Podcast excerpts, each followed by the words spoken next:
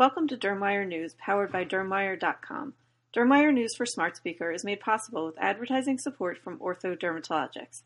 I'm Stephanie Talea, Senior Managing Editor with Practical Dermatology Magazine. Novartis shared results from a pooled analysis of four Phase 3 clinical trials demonstrating patients with moderate to severe plaque psoriasis treated with Cosentyx or secukinumab 300 mg reported improvements in mobility, self-care, and usual activities components of the EQ-5D-3L questionnaire as early as week 4 when compared to placebo in patients who reported problems at baseline.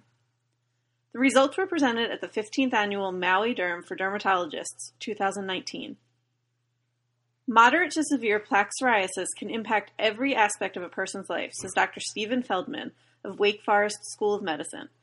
These findings suggest that helping patients feel better through improved quality of life and ability to function should be a goal as important as skin clearance in psoriasis management. The pooled analysis of the erasure, fixture, feature, and juncture trials included patients with moderate to severe plaque psoriasis who were randomized to receive placebo or Cosentyx 300 mg and who reported problems with mobility, self-care, or usual activities such as work, study, housework, family, or leisure activities at baseline as recorded by the EQ5D questionnaire.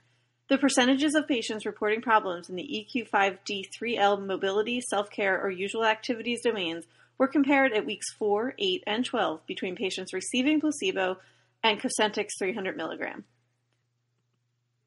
The percentage of patients reporting no problems in mobility at week 4 was higher with Cosentyx compared with placebo, 60.7% versus 38.5%.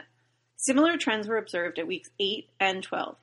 The percentage of patients reporting no problems in self-care at week 4 was higher with Cosentyx compared with placebo, 71.4% versus 40.9%. Similar trends were also observed at weeks 8 and 12. And the percentage of patients reporting no problem in usual activities at week 4 was twice higher with Cosentyx compared with placebo, 63.8% versus 31.1%. And similar trends were also observed at weeks 8 and 12.